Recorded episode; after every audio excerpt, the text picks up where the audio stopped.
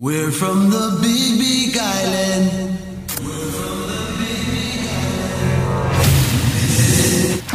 Yahoo Ranch Podcast. You want answers?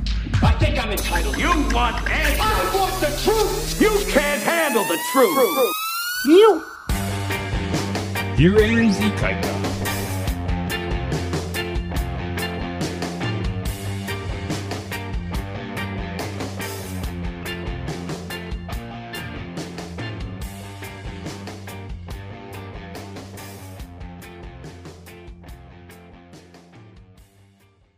Welcome to the Hill Ranch Podcast. I'm your host, Kaika Smith.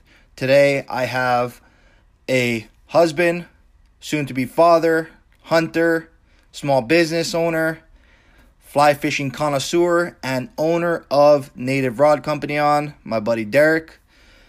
How you doing today, bud? Good, man. Thanks for having me. No problem. So I wanted to have you on the podcast because obviously you're a sponsor, um, and well, a fucking friend. You help out a lot of veterans that are trying to get into fly fishing and stuff like that. You have um, veterans that are doing R R and D for you. Is that what it called? R and D. Yeah. So, um, obviously, you've been in the fly fishing game for a while now, and Native Rod Company isn't your first rod company. You actually had a different rod company before you started building these new line of rods. Um, tell us a little bit about your first company and then how Native Rod Company came to be. Yeah, so, uh, you know, Susana Rod Company was founded in, uh, it was back in 2015. Um, basically just started building some custom fly rods and, uh, come up with the idea to, you know, it was, was not, wasn't a necessarily a non-profit, but, uh, one of our main focus and goals was to take our profits and to donate back to vets. Um, so that, that was kind of the concept between that. You know, I simply enjoyed building rods, and um, you know, I had the opportunity to go down to places like uh, Lake Havasu in Arizona fish for stripers with the you know a marine vet. Um, uh, we, you know, there was- there was a lot of cool opportunities, but along those lines, um, you know, with native or uh, with Susana Rod Company. Uh, you know, I learned that there was definitely um, some building improvements that a lot of these other companies could uh, could, uh, could could improve upon, and um, that's basically what got the wheels turning with Native Rod Company. Okay, so you saw you saw kind of a a need for a better built rod. I mean, obviously there's there's good rods out there. Obviously, you haven't tried them all, but the ones you did try, you you you saw that they could be improved upon, and decided, well, fuck it, why not? This is America. Let me be the one to improve on them. Yeah, exactly, man. I mean, um, and, and that's right. There's there's some phenomenal rod companies out there, phenomenal custom rod builders. And my buddy Shane, uh, owns Grey Wolf. He, you know, there's guys out there that trust me can make a, a rod look insanely beautiful, but the backbone of it was the componentry and the taper design of the graphite. Um, you know, what a lot of these companies, you know, with marketing and things nowadays, um, it's hard to gain exposure as a small business. But I truly do believe with what what we've done, we take some of the leading guys in the industry, you know, from you know Mike McFarland, Mike McCoy, and Snake Brand, and um, you know Roger down at Flexco, and we've collaborated this this one rod, you know, this company of mine, and uh, just generated what I consider to be one of the up and coming best. You know, it's, it's a competitor to your Orvis and Redington and uh, Sage and Winston and Scott. Um, you know, I, I just really feel like that. You know, look out, guys, because we're you know we're we're coming for sure. And uh, you know, another big concept that, that I think is important to note is that we're lifetime warranty, 100% American made, and uh, it, it, it's it's a direct to consumer, so you're cutting out that middleman shops. And I'm all for shops, but let's let's be honest, shops they don't make a living off of selling fly rods. Not most shops, at least. And uh, you know, for for for the little guys like me that are starting out, it just made the most sense to have you know that direct to consumer um, you know contact and uh, customer service. So Yeah, and what what I I really appreciate also is with Native Rod Company when I have an issue with my rod, I get a hold of you directly. And what what's crazy about it is you go to these big box brands like Orvis. Orvis has great rods, don't get me wrong. Um but when I get an Orvis rod, I'm paying a top dollar amount for a manufactured rod. So it's just mass produced rods, insane prices, and I believe, not just because you're a sponsor, but I truly believe that your rod, which is and when it when it gets into when we get into fly rods, your rod's actually not that expensive when you start getting into custom rods. And for your price point compared to these big box brands like Orvis and stuff like that, I just I can't I can't see a better rod than yours for three times the price. It just it doesn't make sense to me.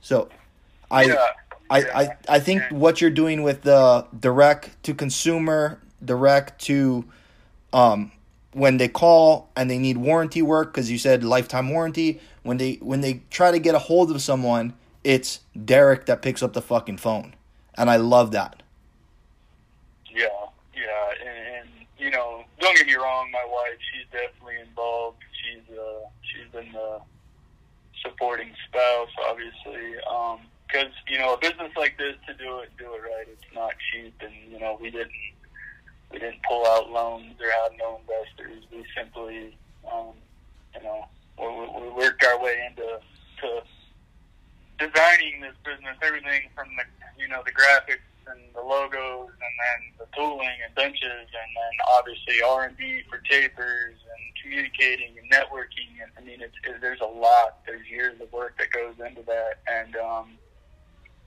you, like you said, man, the, the you know the big thing is I, there's nothing more that I hate, you know, than picking up the phone when I paid a premium price for something, and it's like a process to get a hold of somebody. And then once you do get a hold of them, it's like 90 day warranty, like return around, or you know, it, it's just.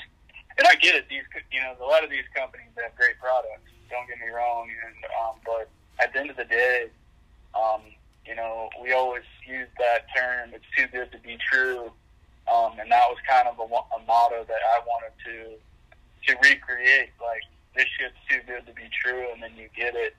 And yeah, say you climb your, you know, your rod and car door or the trunk or something like that as a tailgate. I mean, stuff happens. I've done it a lot, um, you know, and then I've had to wait a long time to get rods, and that was one of the big, bigger things in the market that I wanted to focus on because, you know, up here in Montana, we don't, you know, we, we get a lot of time to fish, but, uh, I mean, not favorable time to fish. So, you know, um, you know, the guys that fish, you know, April, May, June, July, August, September, going into October, you never know what you're going to get. So, um, who wants to break a rod in July and get your rod back in November? well wait a Yeah, minute man, so you even cover accidental damage Yeah, we cover accidental damage. I mean, that's you know, no fault warranty. The only thing that we do charge, obviously, is a labor fee. So, you know, if you if you break your butt into the rod where the majority of your componentry is at, you know, your fighting butt, your reel seat. Obviously, there's there's some terms that we would have to work out there for you know me having to glue things back on and you know put new wraps on. But from the componentry standpoint, that's 100% covered. Um, and you know, you look at a lot of other brands like Leupold or um, Vortex, or you know, that's more in the hunting industry. But uh, yeah, so you know, it was kind of, you know, I, I believe that I'm that confident in my rods. I've watched guys grab them by the you know midsection of the blank and pull fish in, and I mean, a lot of rods you can't do that, man. They don't hold that structural integrity. So um, that's something that but accidents happen, man, and when you pay a premium price, you know, for for a blue collar guy like me, you know, I feel like a five hundred and sixty dollar rod.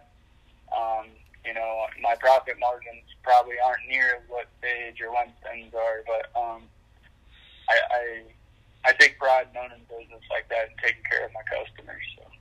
And so you say blue collar. Um, you didn't. You you don't build rods full time, and you didn't uh, start building rods when you were a kid or anything like that. You're actually an aerospace welder by trade.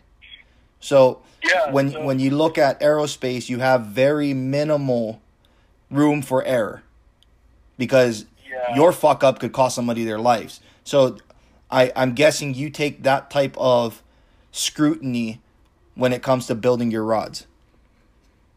Yeah, I mean, I I don't know if it was kind of stemmed from my grandfather or you know my dad. My dad would he would get a big chunk of cedar and just sit there and whittle on it for months and like turn it into like this you know sculpture, and it was like I don't know, maybe it was just ingrained into me to have some sort of you know tight tolerance or perfection, however you'd like to word it, but um. Yeah, you're not. You're not getting, you know, uneven wraps with big gaps in them, and you know, I'm I'm very, you know, I like to, you know, the most important thing to a rod to me is that it's great that it casts and it's great that it catches fish, but structural integrity, you know, going back to the aerospace stuff is like, what's the point in having something if it doesn't last? And um, you know, by creating something with such great structural integrity from the resins and the way that it's rolled, and you know, we use an unsanded graphite. You know, people they sand graphite smooth blanks down to, to reduce weight, and when you do that, it, it creates brittleness and it, doesn't have as much ductility in the rod. And um, so, by having a true taper design, less unsanded is, uh, in my perspective. You know, there's one other company. Uh, actually, there's two other companies. I'll give them a shout out. Uh, Livingston Rod Company. They're out of Montana here as well. Uh, I'm not sure where their blanks are from. Um, and Scott Rod Company. They're in Colorado.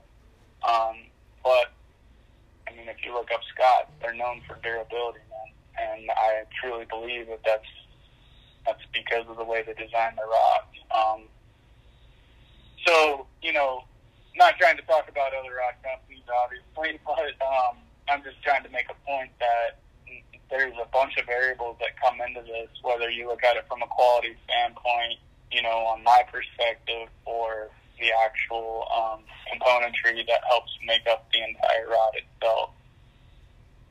and all of your um I think we talked about this before when we when I first got involved with you, but all of these components for your rods are actually sourced in the US, correct? Correct. Yes. So I know like um not only not only are your rod components sourced in the US, but even your fucking sleeves are is sewn by or rod socks is sewn by a woman in Colorado. Your tubes are also built in Colorado, correct? Yep. Yep. They're made in Colorado. So not only are you supporting or when when someone buys a native rod, not only are they supporting a small business out of Montana, but they're also supporting small businesses around the US that all come together in this fucking perfection of our Yeah, fly rod. Yeah, yeah, and you know, it, you can go anywhere, you know, online and buy a fly rod for two, three hundred dollars, and I'm not saying it's not going to work, but it, it's almost if you know you're, just, especially something like fly fishing, if, if you're already dabbling in it, it's not cheap, um, and if it's something that you want to progress at, you know, it's it's almost best just to go ahead and wait the extra month or two and get get that good because it's only going to make it simpler and easier for you to learn. You know, fly fishing is not the easiest thing to learn, but it is a muscle memory. It's just like throwing a baseball or you know anything that you you consistently do. You know, it becomes second nature, and you don't even think about. You know, you watch a movie. Uh, you know, with uh, Brad Pitt with a river runs through it or whatever. You know, um, it looks so. It looks like, man, how does he do that? But after you do it for a while, man, it's just like pushing a button on a Zebco 303 and letting it rip. It's not. You don't really think about it. Yeah, and like I So I taught myself how to fly fish. Um, I I went to Walmart, bought a fly rod for thirty bucks, watched videos on YouTube, learned how to fly fish. I found a used rod, or no, it was actually a new rod on sale. It was a fucking, it was a ten weight fly rod, two piece from Dick's Sporting Goods, and I used my six weight fly reel on that rod and was catching bass on that thing. And you want to talk about a fucking nightmare to cast because I didn't understand the the ergonomics of a rod or how fly rods work. I just thought like, hey, a, a fly reel is a fly reel, fly line is fly line. I don't know what these weights are about, but this is a cool looking rod. Bought it, casted it, and oh my gosh, dude. Honestly, after like 10 casts, my shoulder was killing me, everything hurt, and that's when I was like, okay, something's wrong. Started looking into it and figured out that I was a fucking idiot and needed to. there, there was a reason why these weights are the way they are. Yeah, yeah. It's uh, you know, people make it probably. I would say I wouldn't even say people. I would say the industry makes it more complicated than it see. Um, you know, we we're a true line matching rod company. You know, uh, I would never per se tell you to overline something unless you're fishing in saltwater flats. Um, really trying to punch some line through wind on a bigger weight rod, like a 10, 11, 9 weight, something like that. But yeah, man, it it it, it all coincides together. You know, it, it, it's relatively simple. You know, you get a six weight reel, six weight rod, six weight line, and um, you know you can get heavier line. The heavier the line, that means you can cast faster short distance, um, lighter weight lines. But the you know you always want a tapered line. Um, they got there's, there's so much to go into. It's just like anything else, you know. Especially a guy like me, I'm super into it. So it just depends how far. If you just want to go catch fast, go get a floating line. You know, if you want one of our rods, um, our Baron Series XF is a phenomenal bass fishing rod, smallmouth, largemouth.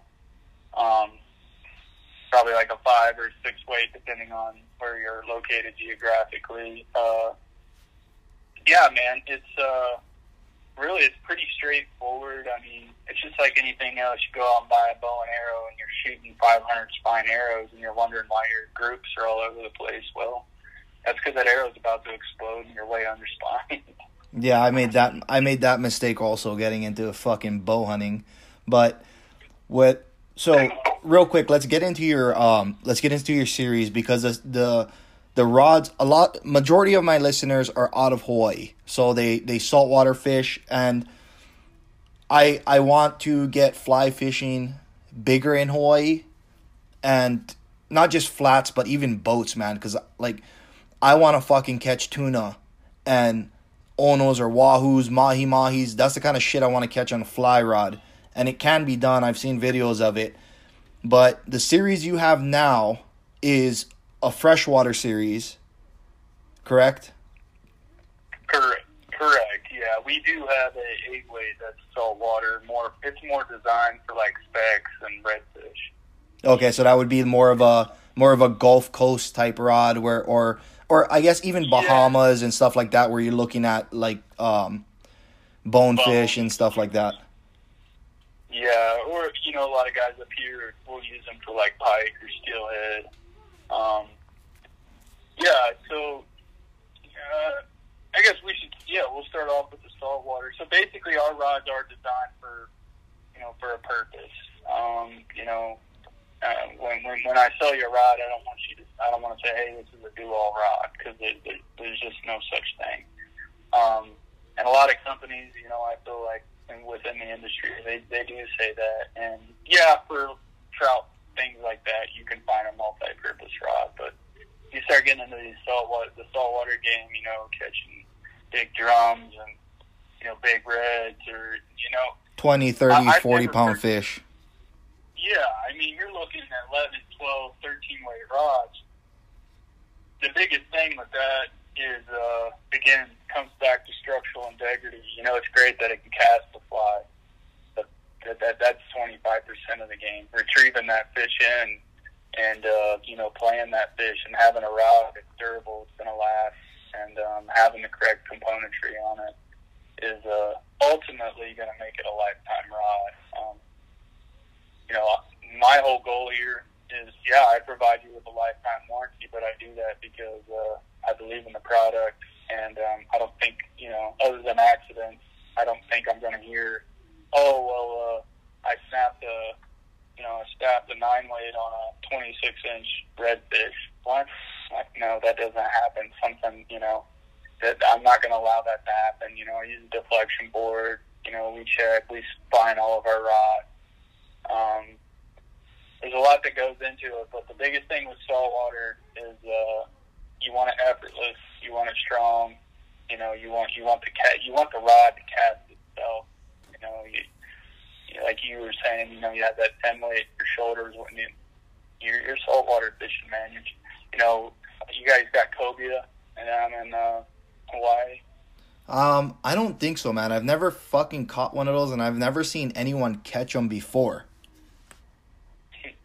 Well, cobias normally they hang around like. Uh, basically, what they'll do is they'll feed off of a lot of bait fish. But the fish that I've caught, um, they're uh, they're amazing.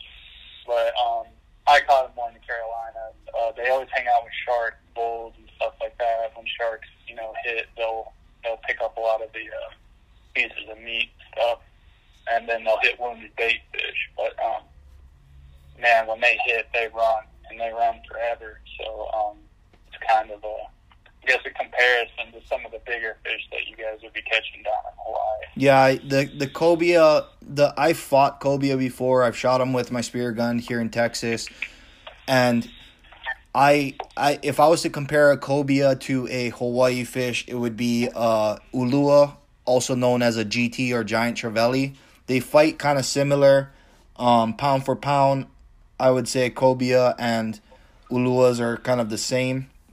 They're just they're they're built differently. I mean, a ulua is built like a fucking tank, and a um, they just Cobia A- built a- like a damn fighter jet. yeah, a, a cobia is like a Yeah. torpedo. But they both kind of fight similar, in my opinion. Um, so right now, are we in uh, are we in R and D or research and development with the saltwater heavier saltwater rods for pelagics, or are are we still kind of at the drawing board with those? Yeah, I mean, right now we're at taper designs and going through the R and D with you know with tapers and making sure. So there, there's a lot that goes into it, um, and uh, the the biggest thing, I guess the best way to word this is that it's it's having patience, man. You know, like me being a one guy operation, my wife helps out, but um, know, I'm the guy that that sits here till one, sometimes two o'clock in the morning, wrapping rods. Um, when I work a daytime, you know, job, this is my second job.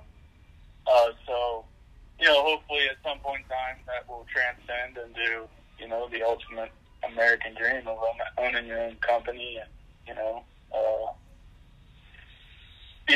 profitable that way. But for right now, um, you know, patience is key. I'm hoping by March of 2021 we have saltwater series ready to rock, and um, we'll start uh, distributing those and building them out and getting them ready for some guys down there, down south, way south of me.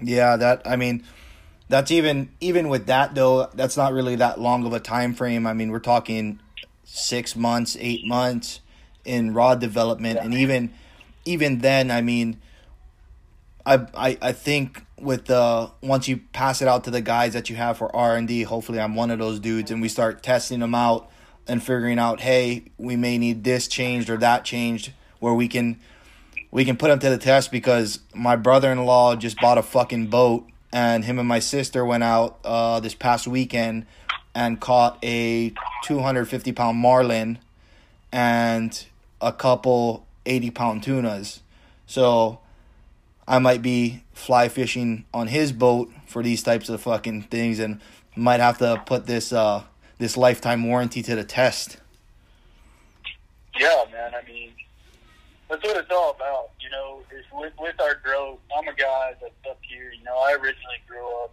in the Midwest, around Lake Erie, stuff like that. Um, you know, fishing Cumberland, Kentucky Lake.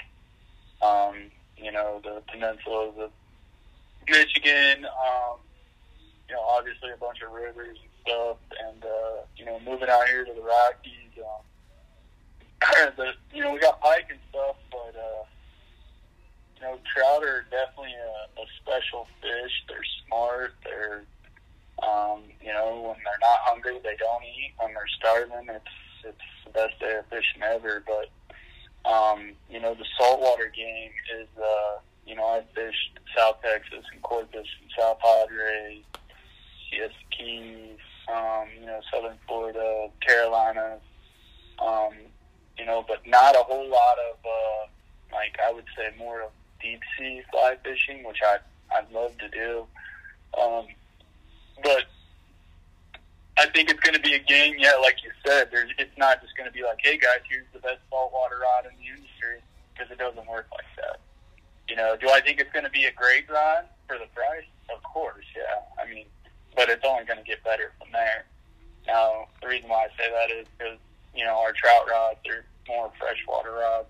I, I do believe that you know they're they're the best rods in the industry. I think that um, if you talk to people that know anything about building and about what well, what's on these rods and what comes with these rods, you know, it, it's it's a like I said, it's a game changer. So Yeah, and then even with the uh with the saltwater series, that's that's what I like about you in general or your company in general is it's never you're always striving for perfection. So when when we look at rods, it's not like, hey, I built this rod, here you go, it's a great rod, and then someone comes back or a couple guys come back and say, hey, we all had this same problem.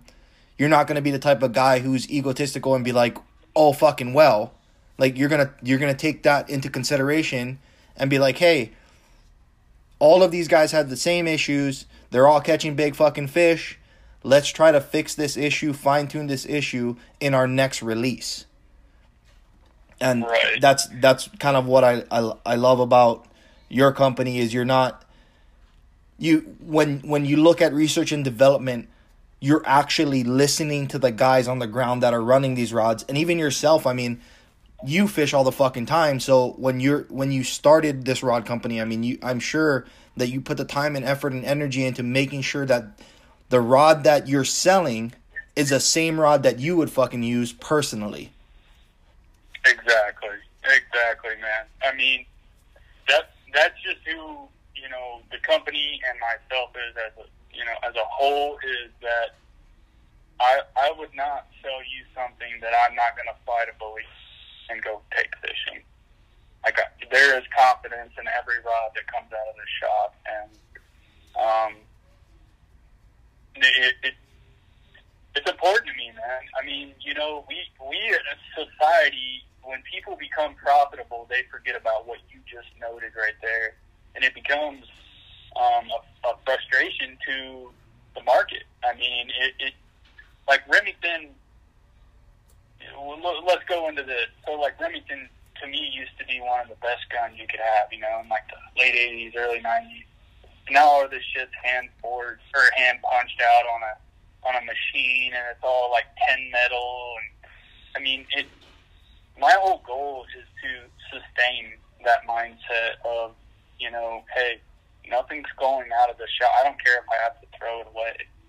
I'm not selling you anything that I wouldn't, you know, that I wouldn't uh, fish myself or use myself. Or, and that, again, that comes back to I'm not OCD by any means, but I would say I have a form of it um, from the per, the perfection standpoint. Well, there's nothing, even if you are OCD, there's nothing wrong with that. I mean, I'm fucking full retard, and even I can see shit when stuff is wrong. But I think that's a, I fuck, I think that should go on a shirt or be one of your slogans is chasing perfection because that's literally what you're doing. You're always chasing perfection to make sure that you're handing the customer the best product because everyone in the US fucking busses their ass. Well, I shouldn't say everyone. Most people bust their ass for their money, and when they invest, I mean, when they invest money, maybe maybe it takes them five months to save up for the rod, hundred dollars a month, and they invest that into your rods. They want to be confident that they're getting their money's worth. In my opinion, they're getting more than their money's worth, and they're supporting a local business. But I'm I'm glad that everything is perfection with you. And another thing too is I don't think we got into it. Each of these rods are touched by your hands and wrapped by your hands. You, you're you're you're wrapping each rod individually, correct? Correct, man. So everything from the blanks, you know, I spine them, I check everything, make sure all the tolerances hold, throw them on a deflection board, make sure so deflection board means that it holds the same taper.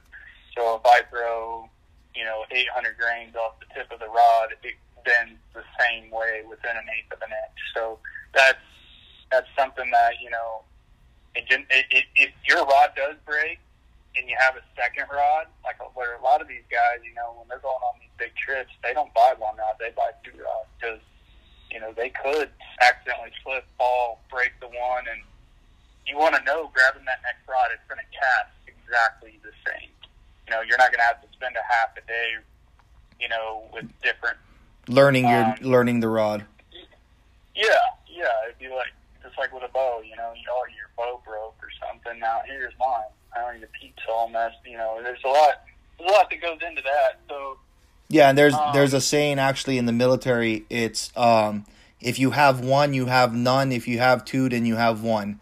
Meaning, when you go out into the field, if you only have one of something, you may obviously the, obviously you can't pack everything twice. But when you have one of a certain thing, it's bound to fail, and you better have a fucking backup, or you could fucking cost yourself or one of your teammates their lives. So that's I, I like the way you said that where most guys are going out, they're taking two of your rods instead of just one because obviously you spend ten thousand dollars on a fucking fly trip halfway across the world in New Zealand and the you're putting your fly rod into the back of your rental car and break the tip off. Well now what? yeah, yeah, and you know, like I said, accidents happen, but the the, the the culprit of I guess what we're trying to say here is that yes, you know, it for one, we're a small business and we're trying to grow. With that growth, you know, you you're, you're just getting so much more bang for your buck. But setting aside my company, you're not just helping one company. You know, you're helping five different companies right here, and they're all here in the United States. And well, I think us as a society, we need a lot more of that. I mean, I think I was telling you, uh, we, we can't even get appliances. We just bought a new house, trying to find it. We're like three months waiting on appliances. Who can wait three months? Like it's because nothing's built here. And you know, going through COVID, this pandemic, you know, people are asking me, well, when are you doing rod release? When's the rod release? I had no idea why. I thought it was just tire kickers, you know. Well, it's because nobody, you know, I shouldn't say nobody, but a lot of people in the industry at that price point couldn't provide rods. Because they're fucking like, made in well, China. Exactly, you know, and a lot of these rods will come, you know, with two rod tips and yada yada yada, and they do that. It's a great selling point, but um, you're telling me that I need to have a second tip, and you're also telling me there's something probably um, fucked up to where I need a second tip. So um, it's kind of like, like I said before, there's a lot of shit that's too good to be true.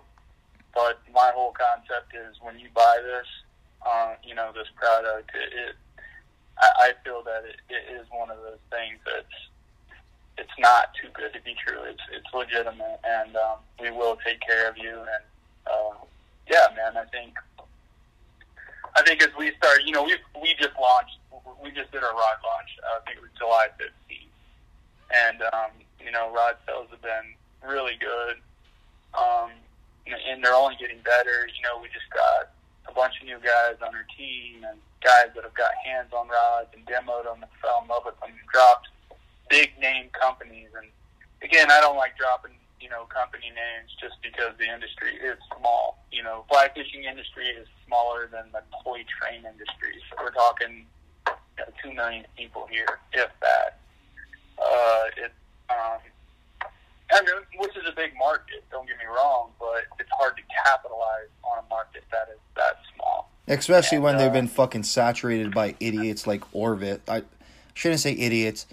When they've been saturated by rods like Orvis rods or these other these other box brands that have tons of money to put into instead of putting the tons of money into research and development, they make their rods cheap out of China, India, wherever the fuck Then they put it in the market. and they put it into fucking marketing. They have they have guys with fucking nice button up shirts with ten or uh, they have a two hundred dollar shirt on. They have fucking five hundred dollars waders on, and they're throwing two dollars worth of fucking rod for a photo yeah. op. Yeah, and I mean, I think the best way to you know to modernize our company is just to say that hey, we're we're really here to to give you the best product and the best bang for your buck, and it's something that we're passionate about. Something that you know this business is not going anywhere. We do not have investors. We do not have loans. Like this is something that solely supports itself, and um, you know, as a small company, especially nowadays, I think that's very it's it's smart, but it's it's important too, man. Because the last thing you want to do is say, "Hey, I offer you a lifetime warranty," and then because you can't make your loan payment or your investors want more money, then you go out of business. And guess what? There goes your lifetime warranty. Now you're in. So it's just you know, th- there's a lot that went into this, a lot of thought behind it, and um, I guess to your viewers, you know, uh, you know, give us time. I know a lot of you folks are you're out of Hawaii, and I'm up here on the opposite side of the country. So, um, but uh, I'll be down there. We'll uh, we'll get this shit figured out, and um, you know, I feel like we'll we'll be able to provide one of the better rods in the market for uh, for that. Uh, not just deep sea fishing. I mean bones. Uh, and I know you guys got a lot of flats down there to fish. You know, right off the surf and everything else. I mean, there's a lot of water in Hawaii, so um, it'd be a great place to capitalize on for sure, and and, and help with growth. Oh yeah, for sure. And and that's the that's a beautiful thing about the way you're doing everything is you're not you're not over you're not overreaching. You're reaching just enough. You you you found a niche that you want to produce in and that's the freshwater side and then as you progress and the business becomes successful then you're stepping into another realm the saltwater side and that's in my opinion that's the right way to do it. You're you're a freshwater guy. Obviously you fish saltwater but you mainly fish freshwater. A lot of the guys you talk to or a lot of the dudes that have rods they they fish freshwater. And obviously you're not going to find fucking saltwater in Montana or Idaho or Iowa or all of these other places. You're going to fucking find freshwater. And that's where a lot of these dudes are going to be fishing. Yeah, I mean that's kind of the, you know, that's the capitalization for the market, but that doesn't mean that I want to skimp out and be like, oh well, fuck salt. You know what I mean? So basically, our concept is, you know, I think it's used in the military. What is it? Crawl, walk, run. You know, we don't.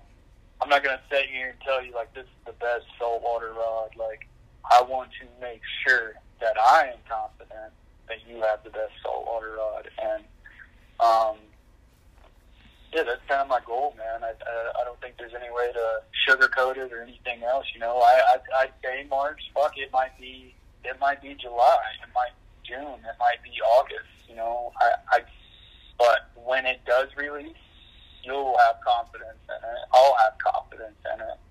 And as that exposure grows, you know, the uh, that it this kind of shit takes time too, man. You're talking like companies that have been around 60, 70 years, you know, and that have kept that name. And um, for a guy, you know, that built custom rods for a decade and then going into, you know, now his own rod company, it's um, it, it, it's hard, man. But the most important thing, just like with anything in life, is consistency.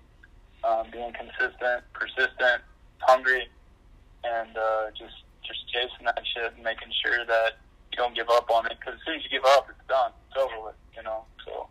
Like I um, said, you're- not, You're always chasing perfection. So time Yeah.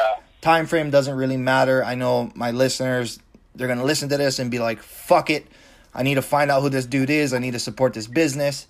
And obviously, the rods that you have now, if any of the listeners are in the mainland or or have access to fresh water, go on there and fucking buy a rod. But eventually, the saltwater series is gonna come out, and I don't mind. I don't mind, and I'm sure everybody else would agree with me. We don't mind waiting months or even a year for that rod to come out and it be fucking perfect. Balance is right, casting is right, everything's perfect, flex is perfect, easy in the hand, comfortable. I would rather wait for that perfect rod to come out than you hurry up, rush it because people want fucking rods, and then now you're looking at a fucking disaster because the rods are failing. Right. You never, yeah.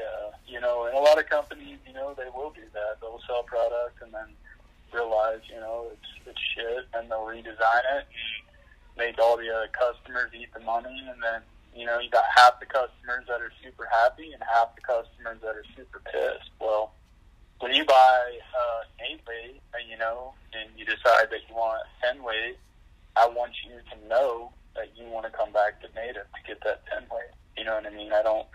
And, and this is another hard part, man. That you can get on YouTube right now and type in Orvis H3 or you know another big, you know, and you're gonna find hundreds of reviews. So you know, being a smaller company right now, um, like I said, with exposure, patience, and time, um, those type of things will come, and you know, maybe we'll get into you know the red cast off and things like that. And the red cast off essentially is where you take a collaboration of all the rods that are manufactured and um, you cast them, you know. And I would say they're completely adequate for certain situations. Like they don't do it on water; they do it on grass. And, you know, so there's a lot of different variables. But uh, you know, then you're not retrieving fish, you know, fighting fish, things like that. But those are things that help gain exposure. Um, I guess long story short is, uh, I think that in time, man, I I like the motto, you know, um, change the game.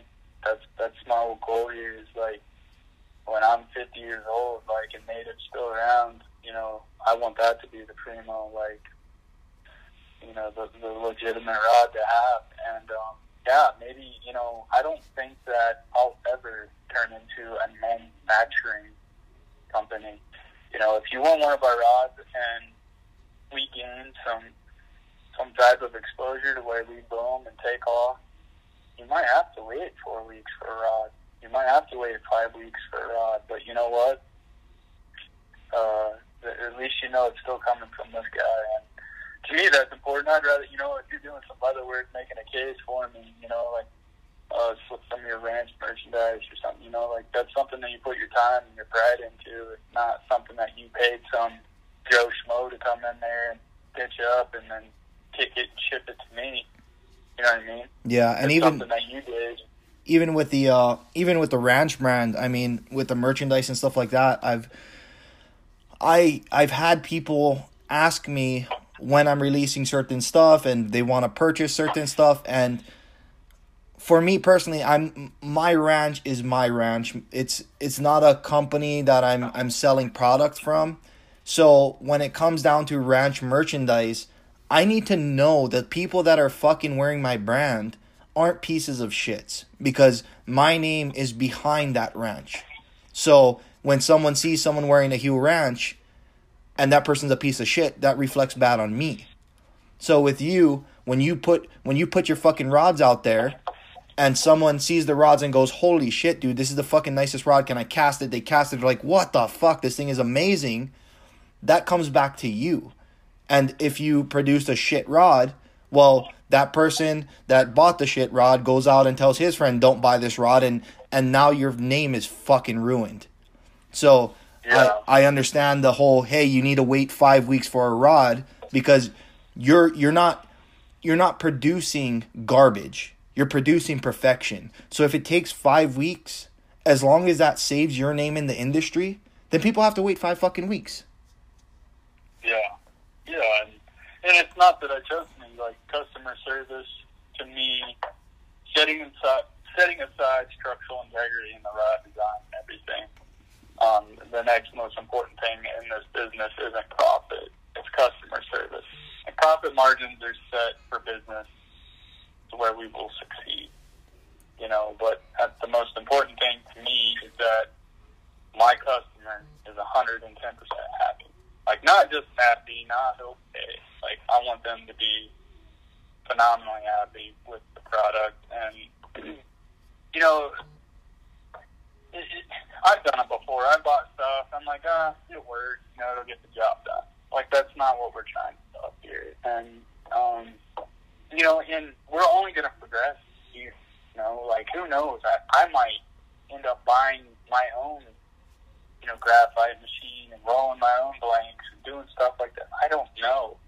Um, you know, it, the sky's the limit here, man. And, uh, I appreciate again. I appreciate you having me on here and uh, discussing this stuff. But the most important thing that I can say is that, um, you know, this this truly is um, what I feel is going to change the game. And there's no there's no quitting this guy. And I think that um, you know, in the next 10 years, we'll be well established, maybe five years, um, to where, you know, COVID's put a really big damper on us to where, like, there's no fly fishing expos or shows. And, you know, I plan on going to Denver and Wasatch, New Jersey, Florida, you know, and, like, that's where you gain a lot of exposure um, because these guys are super in- interested in the industry.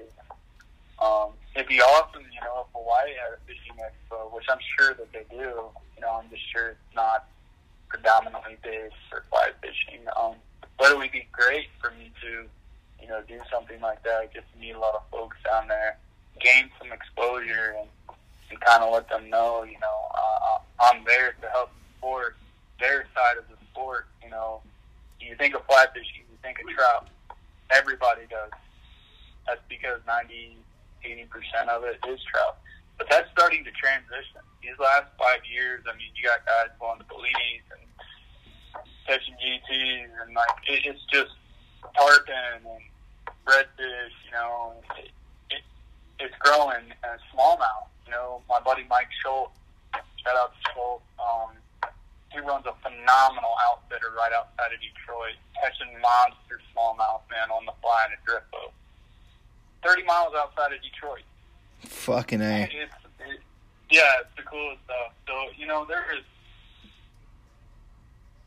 You look at fly fishing, a lot of people's like, oh, you look like one of the baton twirlers at a football game. Like, okay, well, the same gun hunter says the same thing about a bow hunter. Why do I need to walk that far and yada yada yada? So it's it's just one of them things. You're you're taking a step back, and it's it's a different appreciation for the harvest or the catch. Um, so that's kind of my perception of it is that, yeah, of course it's an art form. And then there's a whole other side of it, tying fly. You know, it, it, it's some, it, it, it contains you, man. It, it, it's one of them things that, you know, I know you're super into, you know, boxing and Brazilian Jiu-Jitsu and shooting your guns and, you know, hunting and you know, just working out at the ranch and things like that. But man, when you divulge into something like this, it it contains you, and uh, you know, it's it's one thing to be a jack of all trades, and I think that that's a great thing to do is to be knowledgeable in a lot of things. But I think there's nothing more important than trying to perfect something your entire life. And I would say that for me has definitely been archery and fly fishing. So it's like those two things coincide with one another. And um, but fly fishing in general, um, it, it's a great sport. I encourage people to, you know, if you've never done it before, maybe go on a guided trip, do something like that. See if you do like it. If you do like it, which I guarantee you, 99.9% of the people will really enjoy it. Um, and I heard you talking about on your podcast, you know,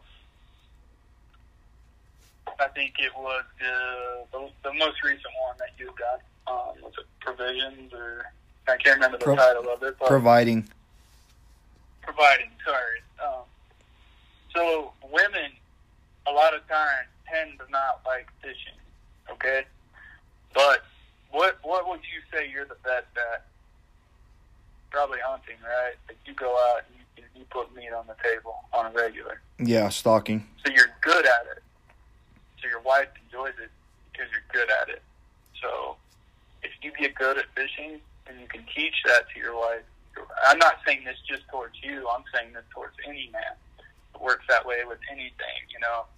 Um, like my wife, I can tell her to hand me the purple cup and she'll hand me the green one. You know, it, it's just not talking bad about the wife. It's just sometimes it's hard to teach your own wife something, but um, you know, with with getting them involved, and once they become successful at it, they'll enjoy it just as much as you're man. It's just like hunting or or anything, you know, working out. Or, um, I think it's uh, and it, it's also something, man, that's great to incorporate with the family. You know, like a kid growing up, learning how to fly fish. Not a lot of kids, they, you know, they take pride in that. Like, oh, you can't do this, you know, and um, And and as they get older, well, uh, sorry to cut you off, but even on on that subject, when you look at kids' attention spans, this is this is something when you when you introduce them into fly fishing, like um or bow hunting. I I got my son a bow, and when you introduce him into something where it takes a hundred percent of focus that that kid has to do to get good at it, it's fucking it's it's crazy because like my my oldest son he kind of has uh ADHD like myself um obviously I'm fucking full retard so I pass that little bit of that gene on to him but when when I take him out fishing or when I take him bow hunting or just shooting his bow in the backyard he is focused 110% on that because there's no there's no room for error if if he's not paying attention 100% on that fucking arrow, the arrow could go off into space. If he's not paying 110% on that fucking cast on the fly rod, then he hooks into the grass, snaps the line. Now we got to stop, tie line, and all that stuff, and he doesn't enjoy that part. He likes catching fish. So I, I think it's Right. it's a it's a it's a great way to get your kids into a sport where it takes 100% of the focus of uh, a hundred percent of the kids' focus to to um to become good at it. If that makes sense. Yeah, and you know when they see dad can do it, mom can do it, that's even more motivation for for them. You know, it's like, oh well, they can do it. They're catching fish. You know, how do I do especially si- especially sibling, sibling rivalry. I mean, man, I fucking my my my daughter can't pull back the compound bow that my son shoots, but I bought her a little cheap recurve bow, and man, those two get in the backyard. It's like I don't even know how to explain it. The competition between them is insane. so I think that's going to kind of Yeah. transfer over to fly fishing. Um, but we're coming up on an hour. Before we cut this off, it is September.